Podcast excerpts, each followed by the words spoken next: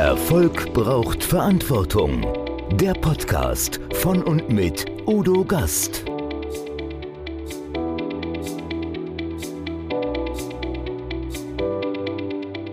Podcast Folge 129. Pero Micic, so machen Sie Ihr Unternehmen jetzt zukunftssicher. Ein Unternehmen zukunftssicher machen? Wie kann das gehen? Zukunft kann man nur vorhersagen, indem man sie gestaltet. Dr. Pero Micic ist Gründer und Vorstandsvorsitzender der Future Management Group AG.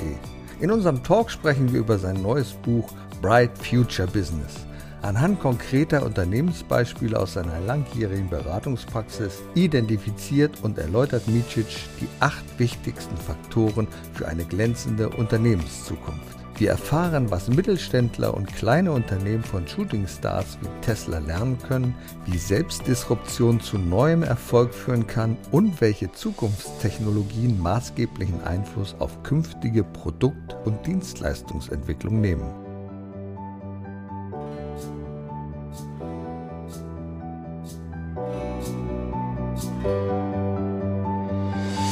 Erfolg braucht Verantwortung. Noch mehr bedarf es kompetente Begleitung auf dem Weg zum Erfolg. Weise Unternehmer holen sich Rat von denen, die den Weg schon gegangen sind und die Abkürzungen kennen. Die Kontaktadresse von Udo Gast finden Sie direkt in den Show Notes. Liebe Zuschauer, liebe Zuhörer, herzlich willkommen wieder beim Gastredner. Ja, die Jahreswende, das ist so der Zeitraum, wo wir uns Gedanken machen. Nicht nur um gute Vorsätze, sondern Gedanken meistens sogar um unsere Zukunft. Und wenn wir die Zukunft planen wollen und vorhersagen wollen, dann müssen wir sie gestalten. Und da habe ich einen absoluten Experten, der nicht nur für die persönliche Planung, sondern für die Planung im Unternehmen sehr gut Bescheid weiß. Dr. Pero Micic. Herzlich willkommen, lieber Pero Micic. Hallo, Udo. Er hat die Future Management Group gegründet und betreut damit seit vielen, vielen Jahren viele Unternehmen. Ist das richtig? Du hast ganz viele bedeutende Unternehmen, die den Blick in die Zukunft nicht nur wagen, sondern den Blick in die Zukunft klarer haben wollen und gestalten wollen. Und die begleitet ihr mit der Future Management Group, richtig? Die gibt es seit 31 Jahren. Die habe ich als Student gegründet. Und die Klienten waren 25 Jahre lang große private Unternehmen im Wesentlichen, weil die Privaten eher einen langfristigen Denkhorizont haben als die börsennotierten. Und seit einigen Jahren können wir genauso gut auch kleine Unternehmen bedienen. Also da kommen nicht nur die großen. Oft ist es ja so, wir nehmen ja in unseren Business Cases nehmen wir immer die großen zum Vorbild. Google, Amazon, Tesla oder ähnliches. Aber die kleinen sind es, die sich dann manchmal fragen, ja, und was soll ich machen? Und dazu hast du ein wunderbares Buch geschrieben. Ich darf das mal holen. Du siehst, ich habe also viel drin gelesen. Hier sind eine ganze Menge Reiter an der Seite. Es hat mich fasziniert. Da geht es um Bright Future Business. Erzähl uns mal bitte einfach Bright Future Business. Was soll das für Unternehmen bedeuten? Mein Leitspruch war schon immer, have a bright future, habe eine glänzende Zukunft, ja. sorge dafür, dass du etwas hast, worauf du mit Freude hinzuarbeitest. Und wenn du das nicht hast, dann bitte erarbeite dir das, weil dann geht's dir besser, dann bist du leistungsfähiger, leistest tatsächlich auch mehr, bist gesünder, du lebst länger, bist glücklicher und so weiter. Und die Wirkung, die wir für Unternehmen erzielen, ist genau das, ein Bright Future Business zu schaffen. Das beschreibt so die gesamte Wirkung dessen, was wir tun. In der Methodik machen wir das mit dem Eltveler Modell und bringen ganz viele Zukünfte ein. Wir nutzen praktisch die Zukunftsforschung als Rohmaterial, so wie der Schreiner das Holz nimmt und daraus Entscheidungen und Strategien zu machen. Und der Schreiner eben die Möbel. Und das, was dann dabei rauskommt, dass die Wirkung ist, das ist immer ein Bright Future Business. Und da habe ich die Unternehmen angeschaut, mit denen wir über die 30 Jahre gearbeitet haben, aus weit über 1200 Projekten, 5000 Workshops. Und dann haben wir acht Eigenschaften identifiziert, die ein Bright Future Business hat. Ein Bright Future Business ist ein relativ zukunftssicheres Unternehmen. Relativ, weil in der Zukunft ist ja nicht sicher, aber ich kann zukunftssicherer sein als früher, als ich selbst vorher. Und ich kann zukunftssicherer sein als andere. Wenn ich mit Klienten gesprochen habe, mit meinen Klienten und gerade in der Zeit, als Corona so richtig losging, dann sage ich, um Gottes Willen, jetzt hat uns diese Krise überrannt, was sollen wir denn jetzt machen? Und dann habe ich oft die Frage gestellt als erstes, habt ihr keinen Krisenplan? Ja, also auf sowas kann man sich doch überhaupt nicht vorbereiten. Naja, ich sage aber, über Krisen habt ihr doch schon gesprochen. Naja, nicht so richtig. Und die kann doch in verschiedenen Art und Weisen sein. Und irgendwo muss man sich doch Gedanken machen um sein Unternehmen. Was passiert denn, wenn sich die Rahmenbedingungen ändern? Und die können sich täglich ändern. Und darüber habt ihr euch keine Gedanken gemacht. Und viele haben gesagt, naja, ja, eine Planung haben wir natürlich schon, aber so, an sowas haben wir doch nie gedacht. Und dann sage ich, dann ist es der richtige Zeitpunkt, gerade jetzt daran zu denken, an dieses Future Business. Was mache ich denn? Was können wir denn tun, um die Zukunft zu gestalten? Was sind denn die Schritte dazu? Was machst du mit deinen Klienten? Wie geht ihr da vor? Also gerade diese Pandemie ist ein gutes Beispiel für verkürztes oder blindes Denken in die Zukunft. Mhm, mhm. Jedes Unternehmen basiert auf Annahmen über die Zukunft. Jede Entscheidung basiert auf Annahmen. Also wir können wunderbar auch ganz ohne Zukunftsforscher und Prognosen und so weiter leben. Sind auch immer unsicher. Aber kein Unternehmen, kein Mensch, auch kein privater Mensch kommt ohne Annahmen über die Zukunft aus. Mhm. Also wenn wir ein Produkt entwickeln, haben wir Annahmen über die Zukunft. Wenn wir jemanden einstellen oder entlassen, haben wir Annahmen über die Zukunft. Und das sind praktisch die Säulen, auf denen unsere mhm. Existenz ruht. Oder man könnte auch sagen, das sind die Fäden, an denen unsere Existenz hängt. Und diese Annahmen sind in der Regel unbewusst. Also selbst in den professionellsten großen Unternehmen, die Stäbe mit Hunderten von Menschen haben, für Strategie und Marktbeobachtung und so weiter, sind die wirklich wirkenden Annahmen nicht auf den Folien, sondern die sind im limbischen System der Führungskräfte. Mhm. Und deshalb sind viele Annahmen auch gar nicht bewusst. Also jemand, der ein Restaurant öffnet, hat unausgesprochen die Annahme, Menschen können rausgehen und können Restaurants besuchen. Diese Annahme würde man ja noch nicht mal aussprechen, noch nicht mal aufschreiben, weil man sie für selbstverständlich hält. Und gerade solche Selbstverständlichkeiten zu identifizieren, das könnte uns dann schützen. Eine Pandemie könnte ich sagen, stand jetzt seit 100 Jahren im Standardkatalog eines jeden Zukunftsdenkers. Ich habe im Jahr 2007 ein Buch geschrieben über die fünf Zukunftsbrillen und da habe ich eine Pandemie, die hunderte Millionen oder die viele Millionen Menschen umbringen könnte, als Beispiel genannt, nicht weil ich es wusste, sondern weil es schlicht möglich ist. Es ist unwahrscheinlich, also zu jedem Zeitpunkt ist es unwahrscheinlich, aber wenn der Zeitraum lang ist, dann steigt die Wahrscheinlichkeit natürlich. Also haben wir einen ganz dezidierten Pandemieplan gehabt bei der Future Management Group? Nein, weil unsere Annahme aber auch war, wir können genauso gut komplett virtuell arbeiten. Das ist möglich und es wird von unseren Klienten auch akzeptiert werden, wenn es denn nötig ist. Und damit haben wir Flexibilität geschaffen. Flexibilität ersetzt Voraussicht. Also man kann solche Dinge auch ignorieren, wenn man sicherstellt, dass man beim Eintreffen einer solchen Überraschung reagieren kann und das schnell. Viele Unternehmer, mit denen ich spreche, die ich kenne, die lassen sich einfach vom Tagesgeschäft überrollen. Die sagen, ach, das ist wichtig, die kennen die Eisenhower Matrix nicht, die wissen nicht, was ist wichtig und was ist dringend, da können sie oft nicht unterscheiden. Das muss ich machen. Nein, nein, da mache ich mir mal später Gedanken drüber. Ich glaube, die Zukunftsgestaltung ist eine der wichtigsten und ausschließlichen Unternehmeraufgaben und auch Verpflichtungen, die man als Unternehmer haben kann. Einer deiner Klienten, Johannes Winkelhofer, hat gesagt, er ist Treuhänder für die nächste Generation. Und er hat, und das war für mich so bemerkenswert, einen Zeithorizont von 30 Jahren. Da würden viele sagen, ja, was 30 Jahre. Aber fantastisch. Was macht der mit seiner Ibis AG? Was macht der anders? Ibis GmbH, glaube ich, ne? Heißt sie. Nee, Ibis SE.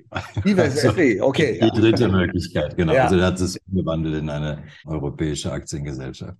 Ibis ist ursprünglich mal ein Spezialist für Ketten gewesen. Also machen sie ja heute noch, aber Ketten, beispielsweise mhm. die Ketten im Steuertrieb in einem Verbrennungsmotor. Ja. Und als Johannes Winkelhofer 99 das Unternehmen von seinem Vater übernahm, war er damals, so sagt er das, schon überzeugt, dass Elektromobilität kommt. Er wusste noch nicht genau wann. Er hatte damals 85 Prozent abhängig vom Verbrenner. Heute sind es weniger als 30 Prozent. Und er hat in dieser Zeit das Unternehmen verzehnfacht, glaube ich, und neue Geschäftsfelder identifiziert und auch erschlossen. Wir haben glaube ich, vor 15 Jahren begonnen zusammenzuarbeiten oder zwölf Jahren. Die Firma Ibis hat heute eine ganze Reihe von Geschäftsfeldern, auch sehr moderne Geschäftsfelder. Und er versteht sich als Treuhänder. Das sind die 30 Jahre praktisch die Generation, wenn er das Unternehmen dann an seine Nachfolger, vermutlich seine Kinder übergeben wird. Er hat es geschafft, in einem relativ einfachen, also sagen wir nicht technisch einfachen, aber mhm. keinem Hightech-Business, trotzdem Menschen anzuziehen, genügend Menschen anzuziehen, die mit ihm Zukunft gestalten wollen. Er hat dafür unter anderem eine 100 Jahre Roadmap gemacht, welche Innovationen und verrückten Sachen man in der Zukunft machen kann mit Ivis. Und damit zeigt er, Du kannst bei uns auch technische Ambitionen ausleben, aber du musst auch neugierig sein und Technik interessiert sein. Und so hat sich dieses Unternehmen enorm entwickelt in den Jahren, seit er übernommen hat und seit wir uns kennen. In dem Buch spüre ich ganz klar deine positive Grundhaltung zur Technologie. Du schilderst also einige Möglichkeiten, die es geben wird in der Zukunft, die das Leben lebenswerter machen. Viele sind da kritischer. Die sagen, oh Gott, dieses ganze, diese künstliche Intelligenz und ähnliches, ob das noch was bringt, das schafft uns doch nicht mehr Arbeitsplätze. Im Gegenteil. Wie siehst du das? Was sind deine Eckpfeiler für die positive technologische Entwicklung, die uns da erwarten kann? Es gab mal die Forderung, dass man Nanotechnologie verbietet in Deutschland. Hätten wir das gemacht, hätten wir keinen mRNA-Impfstoff von BioNTech bekommen. Zum Beispiel.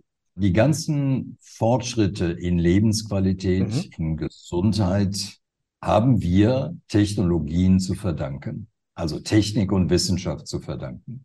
Hat das auch Nachteile? Ja, Technologie ist fast immer Dual Use. Also ich kann damit auch immer Schlechtes machen. KI kann heute, gibt es einen Fall, da hat eine Technologie, eine KI-Technologie in sechs Stunden, glaube ich, 40.000 chemische Kampfwaffen entwickelt. Oh Sie kann das aber auch mit Medikamenten machen. Und Jetzt ist ja die Frage, was trauen wir dem Menschen zu? Weil der Mensch ist ja immer noch der Chef. Und wenn wir jetzt ein einigermaßen überwiegend positives Bild vom Menschen haben, dann werden die Menschen Technologien zum Nutzen anderer einsetzen. Wird es Gauner geben, die sie gegen andere einsetzen? Ja, immer. Das war schon immer so und das wird auch immer so sein. Ich sehe schlicht, dass die Lebensqualität auf der Erde weltweit immer weiter gestiegen ist über die letzten Jahrzehnte und Jahrhunderte. Und es gibt viel Anlass zur Hoffnung, und Zuversicht, dass das auch weitergeht. Ist das gesichert? Nein, ist es nicht. Weil wenn wir jetzt beginnen, uns gegenseitig an den Kragen zu gehen, weil wir Falschinformationen aufsitzen, die technologisch gefördert werden, wenn wir beginnen, uns unwohl zu fühlen mit Technologien und sie deshalb verbieten und bekämpfen, mhm. dann werden wir unsere Chancen, dass das mit der Lebensqualität immer weitergeht, reduzieren. Wir haben eine gute Chance, in wenigen Jahrzehnten zu erreichen, dass niemand mehr an Krebs stirbt. Das werden wir nicht durch gesellschaftliche Veränderung und durch, wie auch immer, nee, irgendwelche politischen Maßnahmen bekommen, Nein. sondern das werden wir durch Technologie schaffen. Wir haben die Chance, dass Energie in Zukunft fast vollständig regenerativ sein wird und sogar preiswert sein wird. Werden wir das erreichen, indem wir uns auf unsere Werte besinnen und an unseren Spiritualitäten arbeiten? Nein, das werden wir durch Technologie schaffen. Und so kann ich das weitermachen. Alles das, was heute an großen Problemen da ist, können wir mit Technologie lösen. Sind einige der Probleme entstanden durch Technologie? Natürlich. Aber in der Summe war es immer für den Menschen, für die Lebensqualität der Menschheit förderlich. Zudem, Technologie ist der schnellere Treiber. Also früher konnte man sagen, vor der Industrialisierung, dass vor allem Ideen, also Gedanken, Überlegungen, Philosophien die Welt getrieben haben. Ab und zu gab es dann mal Innovationen wie den Steigbügel auf dem Pferd und mhm. die Armee, die das hatte, die war dann deutlich stärker. Aber das war selten. Das meiste kam durch Ideen. Ob das jetzt nun gute, schlechte Ideen waren, sei dahingestellt. Aber seit der industriellen Revolution und im Grunde genommen immer schneller ist Technologie der schnelle und starke Treiber. Wir entwickeln Werkzeuge, kommen ja nicht von irgendwelchen Teufeln, mhm. sondern kommen ja von Menschen, um mehr erreichen zu können, um Lebensqualität zu verbessern im letzten. Und deshalb ist Zukunft auch so technologielastig. Also es gibt ja viele Leute, die beschweren sich immer über die Technologielastigkeit mhm. ja, der Zukunft und machen sich lustig darüber, dass man immer über Technologien spricht.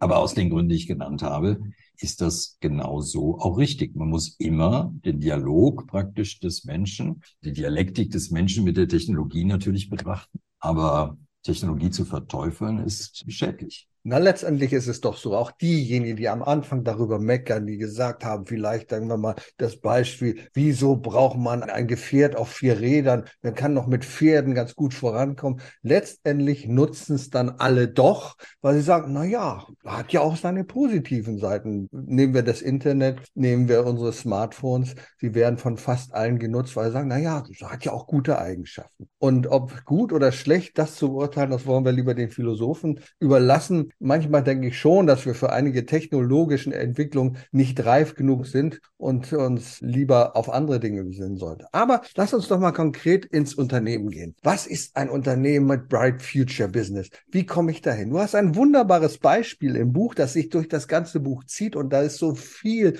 möglich zu erklären und dieses Unternehmen heißt Tesla. An Tesla lässt sich ja wunderbar erklären, was macht ein Unternehmen, das sich für die Zukunft aufstellt, besser und anders. Was ist das?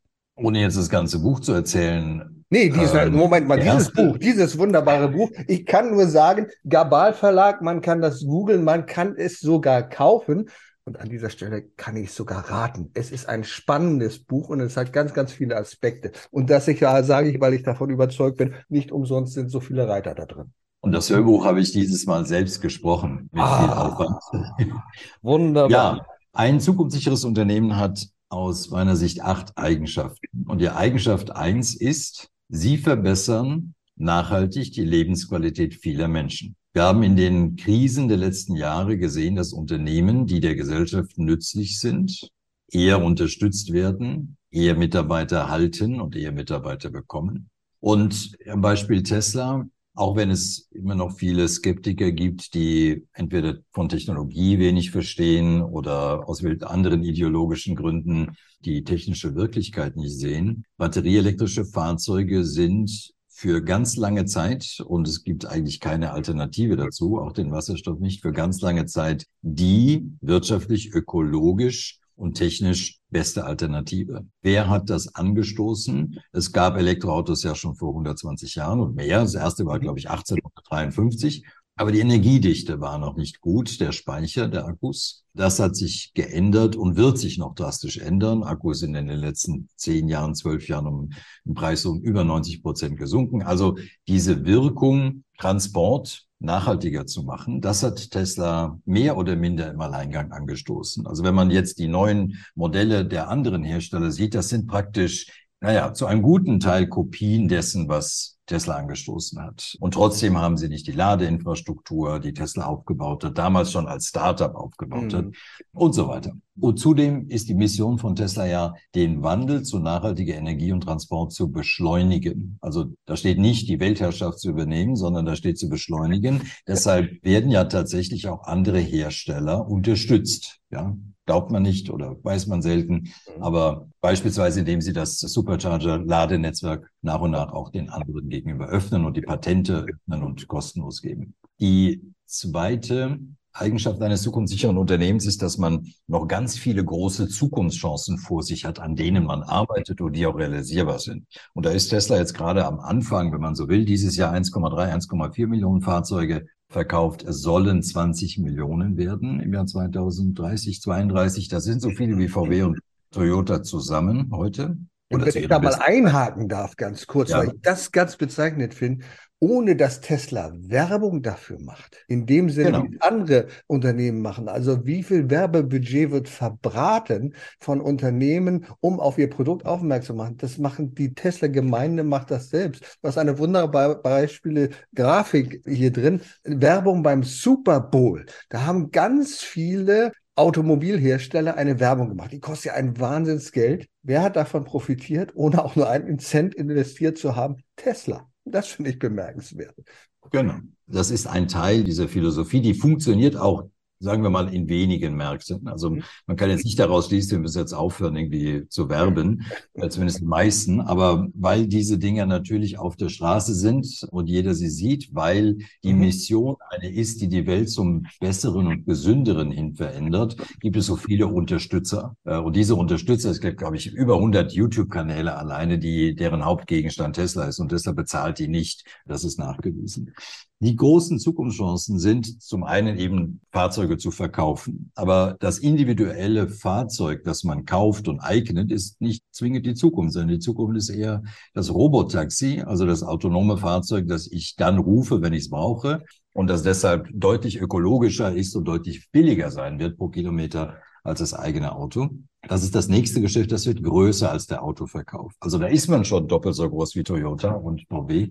Und dann kommt das größere Geschäft damit. Das dritte große Geschäft ist Energie, im Wesentlichen stationäre Akkus. Da wird die Kapazität gerade ausgebaut und ist ausverkauft bis in 2024. Diese Großakkus sind vermutlich die Lösung für regenerative Energie, weil sie sehr schnell und sehr in der Kilowattstunde dann sehr preiswert sind. Mhm. Und da gibt es einige Anlagen schon auf der Erde und das werden deutlich mehr. Wir brauchen auf der Erde, sagt man, 300 Terawattstunden Speicher. Das ist eine unvorstellbare Menge. Ja. Und Tesla ist angetreten, praktisch die Infrastruktur, die Energieinfrastruktur der Erde zu transformieren. Das ist Riesenambition. Und dann kommt noch das ultimative Produkt, der humanoide Roboter. Das hat noch eine besondere Geschichte, aber das führt vielleicht zu weit. Nun sind ja viele skeptisch, mit denen ich spreche, sagen, ja, Tesla, Tesla, steht ihr Musk doch dahinter. Das ist doch ein Irrer. Nun müssen wir wissen, dass viele bedeutende Unternehmen zwar groß geworden sind durch einen Namen, der dahinter steht, aber auch ein Apple besteht noch weiter, wo es einen Steve Jobs nicht mehr gibt. Und vielleicht muss man sich ein bisschen davon lösen, das mit einer Person zu verbinden. Denn Tesla, das sind ja ganz, ganz viele Menschen und die sehr unabhängig voneinander arbeiten und entwickeln mit einer ganz anderen hierarchischen Struktur, als man sie in normalen Unternehmen kennt, oder? Ja, also wir müssen schon uns Bewusstsein der Tatsache, dass es viele Nachrichten gibt, die ihn als Verrückten, mittlerweile als Ultrarechten, was, was überhaupt nicht der Fall ist, hinstellen, weil es sich eben gut liest. Und wenn man dann diese Medienwirklichkeit nimmt und die Person beurteilt, dann kann man zu der Einschätzung kommen, dass es ein Irrer ist. Aber nun mal die Reihenfolge zu zeigen. PayPal ist zumindest teilweise das Werk von Musk also die Finanztransaktionsinfrastruktur revolutioniert. SpaceX hat als privates Raumfahrtunternehmen einen enormen Kostenvorteil und ich glaube mittlerweile 70 Prozent an der privaten Raumfahrt erreicht, gegen alle staatlichen Unternehmen innerhalb von zehn Jahren. Das ist im Wesentlichen Musk. Also eigentlich praktisch alleine, das gestaltete alleine. Tesla habe ich gerade erzählt, welche Wirkung äh, das in der Welt hat. Und nun, und dann gibt es noch OpenAI, also ChatGPT ist eben auch von Musk angestoßen und Neuralink und so weiter, die man in der Regel nicht so breit kennt. Und jetzt Twitter. Und bei Twitter gibt es können wir jetzt ganz viel darüber sprechen. Springen wir mal in die Zukunft. In fünf Jahren ist Twitter eine App, die drastisch mehr Leute nutzen als heute, für sehr viel mehr Dinge als heute, vom Bezahlen über das Unterhalten bis hin zu Nachrichten. Und es wird eine sein, wo man identifizieren kann, ob es ein Mensch ist, von dem die Nachricht stammt oder ein Bot. Es wird vermutlich ein sehr erfolgreiches Ding sein. So die ersten Chaoswochen und Monate das hätte er sicherlich anders machen sollen und müssen. Aber man muss sich auch vorstellen, Twitter ist in den vergangenen vier Jahren im Personal um das Doppelte gestiegen und hat den Umsatz nicht verändert. Deshalb ist die Reduktion des Personals, wie auch immer man das gemacht hat, ja durchaus richtig. Die haben ja drei Monate weiter Gehalt bekommen. Also so schlimm, wie es dann bei uns in den Medien dargestellt wird, ist es nicht. Und zudem ist es in den USA, wo die Kultur wie auch die Gesetze andere sind. Bei uns undenkbar, ähm, ja. Ja, so. Und deshalb, es ist schon schwierig, und im Grunde genommen unausgewogen, mhm. jetzt zu sagen, das ist doch ein Irrer und ich muss jetzt einen Twitter-Account schließen, weil mit dem will ich nichts zu tun haben, mit diesem Psychopathen. Das ist unsinnig. Wenn ich das Ganze mal in eine Balance bringe, dann ist das schlicht emotional und eigentlich auch, muss schon sagen, ziemlich dumm. Was aber ganz bemerkenswert und einer der Kriterien, die du dir auch führst, ist, ein Unternehmen, das an die Spitze kommt, hat eine ganz andere und bessere und höhere Produktivität. Und auch da ist Tesla ein Branchenvorreiter, was die Produktivität angeht. Die sind in kaum einem anderen Unternehmen so wie bei Tesla. Und vor allen Dingen, wenn man überlegt, wie viele Zulieferer gibt es in anderen Unternehmen und wie viele Zulieferer, was produziert Tesla selbst. Das ist schon bemerkenswert, oder? Tesla macht mittlerweile rund 80 Prozent am Auto selbst. Unglaublich. Unglaublich. Und der traditionelle Hersteller, mhm. der gar nicht so wirklich der Hersteller ist, mhm. nennt man ja OEM, aber so viel OEM ist er gar nicht. Der macht so 20 Prozent, die etwas moderneren machen 30 Prozent mhm. Auto mhm. selbst. Also Tesla hat eine ganze Schicht an Zulieferern schlicht übersprungen und ausgeschaltet aus dem Geschäftsmodell. Die machen also letztlich vom Raffinieren von Lithium, in das Mining steigen sie wahrscheinlich auch noch ein, bis komplett über die Produktionskette des Autos, die Versicherung bis hin zum Recycling des Autos und der Akkus, das ganze Geschäft. Das ist ein Element, diese vertikale Integration. Irgendwann wird die gefährlich, aber die ist noch sehr lange ein enormer Wettbewerbsvorteil. Herbert Dies, der frühere Vorstand von VW, hat mal gesagt, Tesla macht ein Auto in zehn Stunden und wir brauchen 32. Aktuelle Zahl, Volkswagen baut in Wolfsburg 815.000 Fahrzeuge mit, ich glaube, 60.000 Menschen auf 6,5 Quadratmetern Fabrik. Tesla baut in Shanghai auf 0,85 Quadratmetern Fabrik mit 19.000 Menschen jetzt schon eine Million Autos und das ist vermutlich noch nicht das Ende der Fahnenstange. Wenn man das jetzt mal miteinander vergleicht, dann sind das unglaubliche Produktivitätsfortschritte. Und die machen das mit einem beziehungsweise zwei Modellen. Vielleicht erinnert ja sich der eine oder andere, wie viele Modelle Apple gebraucht hat, um Nokia zu zerstören, die 40 verschiedene. Modelle brauchten und es war genau eins.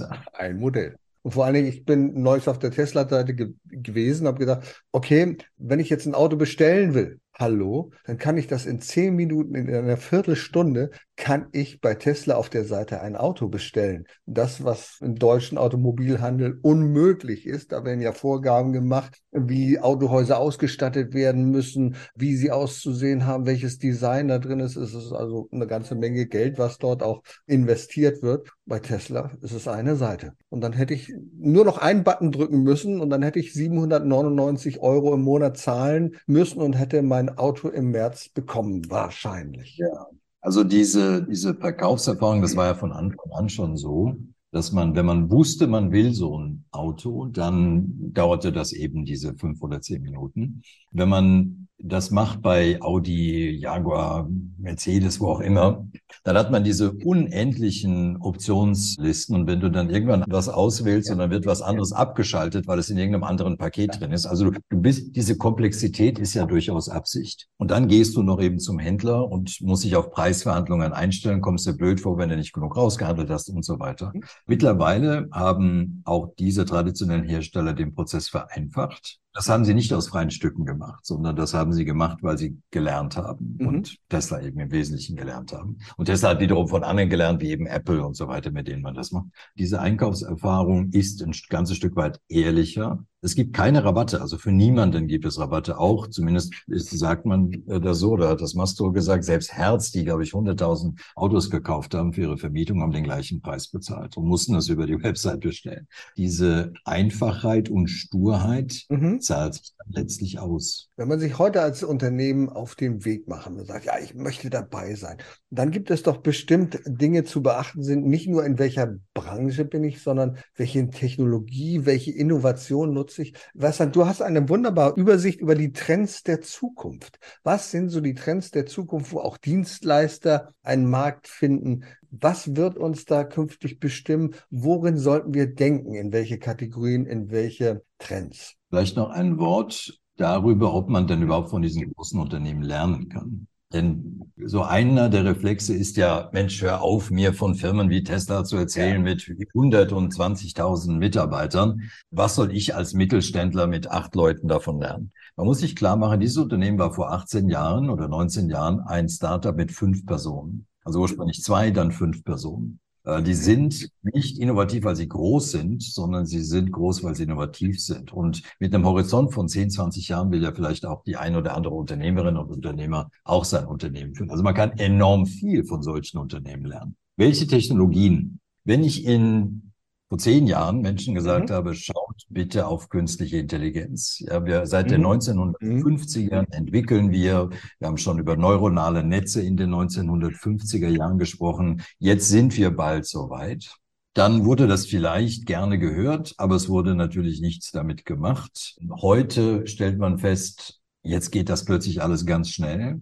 Und wenn ich auf eine Technologie hinweisen sollte, die Grundlage ist, dann ist das KI. Weil wir haben ja mit unserem biologischen Gehirn diese Welt geschaffen, wie sie ist. Wir haben uns Werkzeuge geschaffen, haben uns verstärkt und haben diese Welt geschaffen. Und jetzt kommt das hinzu, was wir bislang nur rudimentär hatten nämlich durch Rechenleistung. Jetzt kommt tatsächlich so etwas wie eine erweiterte Intelligenz dazu. Jetzt kann man ganz lange darüber diskutieren, ob das jetzt nun menschlich ist oder nicht. Aber wenn man eigentlich dieses Jahr anschaut, 2022, was mit GPT-3, mit DAL-E, mit ChatGPT entstanden ist mhm. und mit den NVIDIA Tokyo Assistants und so weiter, das sind enorme, exponentielle, vielleicht sogar doppelt exponentielle Schritte. Und deshalb müssen wir uns vor allem mit dem befassen, was KI kann. Der Grafikdesigner von mhm. heute Mhm. Der zukunftsorientierte Denk hat keine andere Chance, als sich mit DAL-E und anderen Systemen zu verstärken, um für seine Kunden besser zu sein. Und die Produktdesignerin ganz genauso. Der Berater, die Verkäuferin genauso. ChatGPT kann das. Erkläre uns mal kurz auf, weil viele ja. Zuhörer werden jetzt abschalten und sagen, das habe ich noch nie gehört. Ganz kurz, was ja. ist, was es bedeutet. Also die Vision war ja schon immer, du kannst einem Rechner eine Frage stellen und der beantwortet die Frage präzise. Nicht so wie bei Google, dann kriegst du eine Liste, wo vielleicht ja. was stehen könnte, sondern du kriegst genau die Antwort. Und das ist ChatGPT. Du stellst eine Frage und du kriegst die Antwort. Du stellst Fragen wie beispielsweise, mit welchen Methoden findet man neue Proteine? Mit welchen Methoden mhm. findet man neue Planeten? Welches Teleskop hat diese Methode angewendet? Wie sieht ein Softwarecode aus für das Bestimmen von Zufallszahlen, von mhm. Fibonacci-Zahlen? Und dann kannst du mir diesen Code bitte auch in C++ geben? Und das passiert alles binnen ein, zwei Sekunden. Das ist ein potenziell allwissendes System. Das ist heute noch mit Fehlern behaftet, aber wir müssen bitte diese exponentielle Entwicklung sehen. Das ist vielleicht unbemerkt von der breiten Öffentlichkeit, aber es ist eine, eigentlich ist es ein, ein wesentlicher Fortschritt in der Geschichte der Menschheit, der da gerade passiert ist. Und deshalb würde ich da als allererstes hinschauen, weil jede andere Technologie, mhm andere Lösung, jedes andere Produkt wird davon abhängen, egal in welcher Branche. Ja, dann gibt es spannende andere Trends noch, also zum Beispiel 3D-Printing, wenn ich überlege, Ersatzteile herzustellen, zu verschicken weltweit das ist heute kaum noch attraktiv, sondern wenn man einen 3D-Drucker hat und kann den füttern von einem anderen Ende der Welt mit einem Ersatzteil, was dort dann gedruckt wird, dann hat das schon enorme Vorteile gegenüber dem traditionellen Ersatzteilhandel oder ähnliche Dinge, um die es geht, natürlich. Das ist, ja, 3D-Druck, additive Fertigung mit mhm. den und 20 Verfahren, die es da gibt, gibt es ja seit 30 Jahren ungefähr. Früher dachte man, jeder wird dann zu Hause so einen 3D-Drucker haben und damit mhm. werden wir uns unsere Produkte und so weiter ausdrucken. Es ist schlicht und das vermutlich noch auf Jahrzehnte, vielleicht sogar immer preiswerter, Massenteile in mhm. anderen Fertigungsverfahren, also ob im Spritzguss oder in anderen zu produzieren aber individuelle Teile, individuelle Produkte, und zwar in jeder Form von Material, also inklusive der meisten Metalle oder viele Metalle. Dafür ist additive Fertigung ein Verfahren der Wahl. Aber es gibt eben auch andere, die, sagen wir mal, die Erwartungen in den 3D-Druck haben sich ein Stück weit nicht bewahrheitet. Sie sind dort jetzt, wird dort additive Fertigung genutzt, wo es wirtschaftlich und technisch Sinn macht. Aber es ist immer noch am Anfang der sogenannten S-Kurve. Also es verbreitet sich immer noch langsam und es wird immer schneller und es wird viel üblicher, als wir das heute kennen. Na, gerade für die Produktentwicklung ist es ja ein ganz, ganz wertvolles Verfahren, erstmal auszuprobieren, ob ein Teil an der beschriebenen Stelle funktioniert, wie es funktioniert, welche Verschleißverhalten es hat und so. Da ist natürlich ein 3D-Druck eine ganz ideale Sache werden einige Unternehmen sagen, ja, Mensch, ich habe doch auch tolle Produkte und ich habe eine Vision, ich habe eine Zukunftsvorstellung. Aber was ist es denn? Was macht mich attraktiv für den Markt? Was ist es denn? Was sind Strategien für eine hohe Anziehungskraft auf dem Markt, wenn ich als Bright Future Business mich aufstelle? Das erste ist, wenn man sich eben als Bright Future Business aufstellt. Also wenn Menschen sich bewerben bei einem Unternehmen, ja. sofern sie das noch tun, dann fragen die eher ja, umgekehrt, wenn, eher umgekehrt. Ja, wenn es Jüngere sind, also wenn man im Gespräch ist miteinander, mhm. dann fragen die ja danach, was das Unternehmen für die Welt tut, wie gut mhm. es für die Welt ist. Und das ist dann leicht, wenn man ein konsumentennahes Geschäft hat, dann kann man erzählen, dass man wie Klaas, wobei das nicht konsumentennah ist, aber dann kann man sagen, mhm. wir zur Welternährung bei, indem wir unsere Mähdrescher und Traktoren verkaufen. Man kann bei Planted in der Schweiz sagen, wir ersetzen Fleisch durch eine pflanzliche Lösung und damit lösen wir sowohl den Tierschutz als auch den Klimawandel, als auch die Gesundheit des Menschen und den Ressourcenverbrauch und so weiter. Schwierig ist es immer, wenn man ein bisschen weiter hinten in der Wertschöpfungskette ist oder am Anfang, je nachdem, wo man hinschaut. Aber es braucht diese, es braucht diesen Beitrag zur Lebensqualität, mhm. zur Steigerung der Lebensqualität der Menschen. Und das andere, das ist dann auch nicht wirklich neu. Wir müssen uns um Probleme und Wünsche kümmern, die die Menschen als brennend empfinden. Mhm. Und wir müssen uns auf diese emotionale Wirkung konzentrieren. Das heißt, unabhängiger sein von Produkten. Wir verlieben uns in der Regel in unsere Produkte und in unsere Verfahren und Methoden, so wie sich die deutsche Automobilindustrie in den Verbrenner verliebt hat, weil sie dort konkurrenzlos praktisch uneinholbar war. Und dann halten wir daran fest. Und diese Sicherheit vor Disruption, das die siebte Eigenschaft ist, die gewinnen wir, wenn wir uns darauf konzentrieren, den Menschen die emotionale Wirkung, die sie eigentlich haben wollen, zu geben und nicht an unseren Produkten verhaftet bleiben. Das ist einfach gesagt, aber verdammt schwer getan. Ich glaube, das ist ein wichtiges Stichwort, was du genannt hast die emotionale Überzeugung. Denn wir Kunden kaufen nun mal emotional, egal um welches Produkt es sich handelt. Und wenn ich ein Produkt kreieren kann, was mich emotional beeindruckt, dann habe ich schon einen großen Schritt nach vorne getan, um das zu tun. Und dann ist es natürlich wichtig, sich zu differenzieren von anderen Marktteilnehmern. Und du sagst ja auch, wenn man mit minimalen Kosteneinsatz und auch zu minimalen Preisen etwas anbieten kann, ist zum Beispiel auch Aldi macht, dann hast du ohne ohnehin schon einen großen Vorteil im Markt. Richtig? Klar, das ist nicht überraschend. Ich muss nochmal auf die Wirkung gehen. Es geht nicht darum, ja. emotional zu überzeugen. Es geht okay. darum, die emotionale Wirkung, die die Kunden eigentlich haben wollen, zu bekommen. Also Beispiele. Wir haben früher Schallplatten gekauft, CDs, MCs mhm. und Ds und was es da so alles gab und, oder MP3-Dateien runtergeladen, mhm. weil wir die Emotionen genießen wollten, die uns die Musik gibt. Mhm, das genau. Bedürfnis, diese emotionale Wirkung ist immer noch gewünscht, mhm. aber heute zahlen wir Miete für Musik, nämlich wir streamen im Monatsabo. Früher haben wir oder heute noch kaufen wir ein Auto, um mobil zu sein, weil wir Menschen begegnen wollen, weil wir verreisen wollen, weil wir diese Emotionen haben wollen aus der Begegnung des, mit anderen Menschen. Heute zoomen wir sehr viel mehr und haben auch eine emotionale Begegnung mit anderen Menschen, vielleicht nur zu 70 Prozent so schön, aber sie ist eben auch nur 10 Prozent oder 5 Prozent so teuer. Das heißt, das, was wir eigentlich wollen, machen wir eine ganze Zeit lang mit einer Lösung und dann kommt eine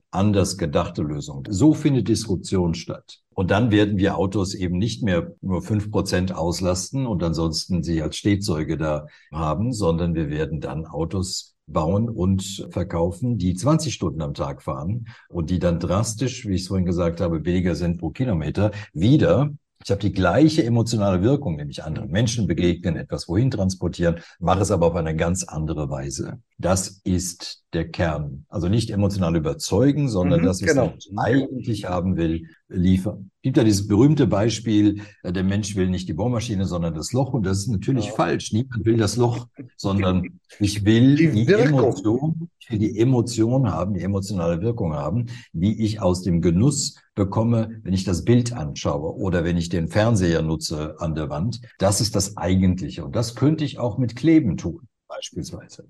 Ja, ganz richtig. Ein gutes Beispiel ist natürlich auch die Entwicklung im Fotobereich. Also der emotionale Wunsch dahinter ist, Erinnerungen festzuhalten und wahrnehmbar und immer jederzeit abrufen zu können. Das hat man früher mit einem Aqua- oder Kodak-Film getan. Heute ist das auf ganz andere äh, Art und Weise möglich. Aber der emotionale Wunsch, das Bedürfnis dahinter ist nach wie vor dasselbe geblieben. Und wenn man das als Unternehmen nicht erkannt hat, wie man mit neuer Technologie dahin führen kann, dann hat man natürlich große Probleme, am Markt weiter bestehen zu bleiben. Und das ist ganz klar. Und die Umsetzung dieser Dinge ist ja offensichtlich schwierig, weil seit 20 oder 30 Jahren erzählen uns die Automobilhersteller, dass sie nicht Autos verkaufen, sondern Mobilität gewähren. Aber tatsächlich hat das keiner geschafft zu tun bisher. Mhm. Bisher ist das Geschäftsmodell weiterhin, wir produzieren und verkaufen Autos. Der Smart war beispielsweise, der Smart von Daimler, war ein unglaublich innovatives, durchdachtes, intelligentes, kreatives Konzept. Mhm. Das hat die Kunden überfordert. Und es hat nicht funktioniert. BMW, Daimler, andere haben ja diese Drive Now und so weiter und Car2Go gemacht und dann wieder gemerged und jetzt wieder umgebaut. Offenbar ist es nicht so einfach, genau den Zeitpunkt zu treffen und die Art und Weise zu treffen, wie Menschen dann ihre emotionalen Wirkungen auch sich kaufen. Ich habe ein Beispiel vor Augen und ich glaube, es ist auch ein Klient von euch wie man das geschafft hat, in einem Bereich, der sehr stark umkämpft ist, nämlich die Ernährungsbranche, sich völlig neu zu positionieren und viel attraktiver zu machen für den Kunden. Das ist nämlich die Firma Rügenwalder. Ich glaube, das ist auch ein äh, Klient von euch, ne? Nee, Rügenwalder ist kein Klient von uns, aber Rügenwalder ist ein gutes Beispiel für Selbstdisruption. Genau. Also die Wirkung, die man haben will, nämlich mhm. schmackhaftes Nahrungsmittel, in diesem Falle Schmeckt so wie Fleisch. Ja. Das kann man machen mit Fleisch oder kann das eben machen mit dem pflanzlichen Ersatz dazu. Und Rügenwalder macht, äh, soweit ich weiß, heute mehr Umsatz mit den pflanzlichen Alternativen Absolut. als mit dem Fleisch. Absolut. Und das ist praktisch in Perfektion das, worum es geht. Die gleiche emotionale Wirkung liefern auf eine zukunftsfähige Art und wachsam sein, weil immer wieder gibt es Leute, die haben ganz viel Lust, den Kunden das Gleiche zu bieten, nur eben preiswerter, anders, angenehmer oder schneller ich glaube, gerade bei Rügenwalder ist auch das Geheimnis, dass die Story dahinter steht und dass die Menschen auftreten. Es geht also nicht nur um das Produkt im Vordergrund, sondern wenn du eine Rügenwalder Werbung siehst, dann siehst du Menschen dahinter. Du sagst, ach, der arbeitet ja. wahrscheinlich da, der wird da arbeiten und der ist für das zuständig. Und damit wird das Unternehmen greifbarer und erlebbarer. Und das ist ja auch, wir haben da vorhin schon drüber gesprochen, kurz so gegen Ende will ich nochmal sagen, das, es wird ja schwierig für Unternehmen, überhaupt die richtigen Mitarbeiter zu finden, wenn sie denn Mitarbeiter finden können. Was können Unternehmen da heute tun? Wie können sie sich aufstellen in einem Markt, der sich völlig gewandelt hat von einem Angebots- zu einem Nachfragemarkt auf der Seite der Mitarbeiter? Was kann man tun? Das ist Eigenschaft vier. sagen wir, viele Mitarbeiter oder exzellente Mitarbeiter kommen, bleiben und engagieren sich gerne. Da gibt es zunächst mal eine Schicht all der Maßnahmen, die man so machen kann, die man Perks nennen kann, also so die mhm. Vergünstigungen, ne? vom regelmäßigen Sabbat, Tischtennis und Massagen und Fitnessstudio und so mhm. weiter. Das erschöpft sich relativ schnell, weil andere das dann auch machen. Und die zweite Schicht darüber ist wenn man so will, Sinn anbieten, nämlich die gemeinsame Mission für die Menschen, was Sinnvolles zu tun, deren Lebensqualität zu erhöhen, die Lebensqualität der Menschheit zu erhöhen, die Vision zu entwickeln und die Vision zu haben, eine, ja, wenn man so will, eine bessere Welt zu schaffen, im Kleinen oder im Großen, an etwas Sinnvollem mitzuwirken. Ohne das wird man in Zukunft Menschen gar nicht anziehen können, gerade die Jüngeren nicht, wie ich vorhin sagte. Der zweite Teil ist Technologie. Wir werden aus der Sicht des einzelnen Unternehmens werden wir in Zukunft deutlich produktiver arbeiten können mit dem Einsatz von Technologie. Der Mittelstand fällt in der Produktivität ja schon drastisch zurück und schon lange. Da müssen wir uns öffnen, besinnen und auch das Neue nutzen, weil wir mit Mitarbeitern als Menschen in dieser Zahl zumindest in unseren Breitengraden hier nicht mehr so rechnen können. Das dritte ist natürlich Internationalisierung. Das vierte ist, müssen Menschen, die ihren Job wirklich gerne tun, mit zwei, drei, 64 wirklich in Ruhestand gehen? Wollen die immer komplett aufhören? Das nächste ist die Beschäftigungsquote von Frauen in Deutschland im Vergleich zu Frankreich ist unglaublich schlecht. Das hat seine Gründe, weil wir die Kinderbetreuung nicht so gut organisiert haben wie die Franzosen.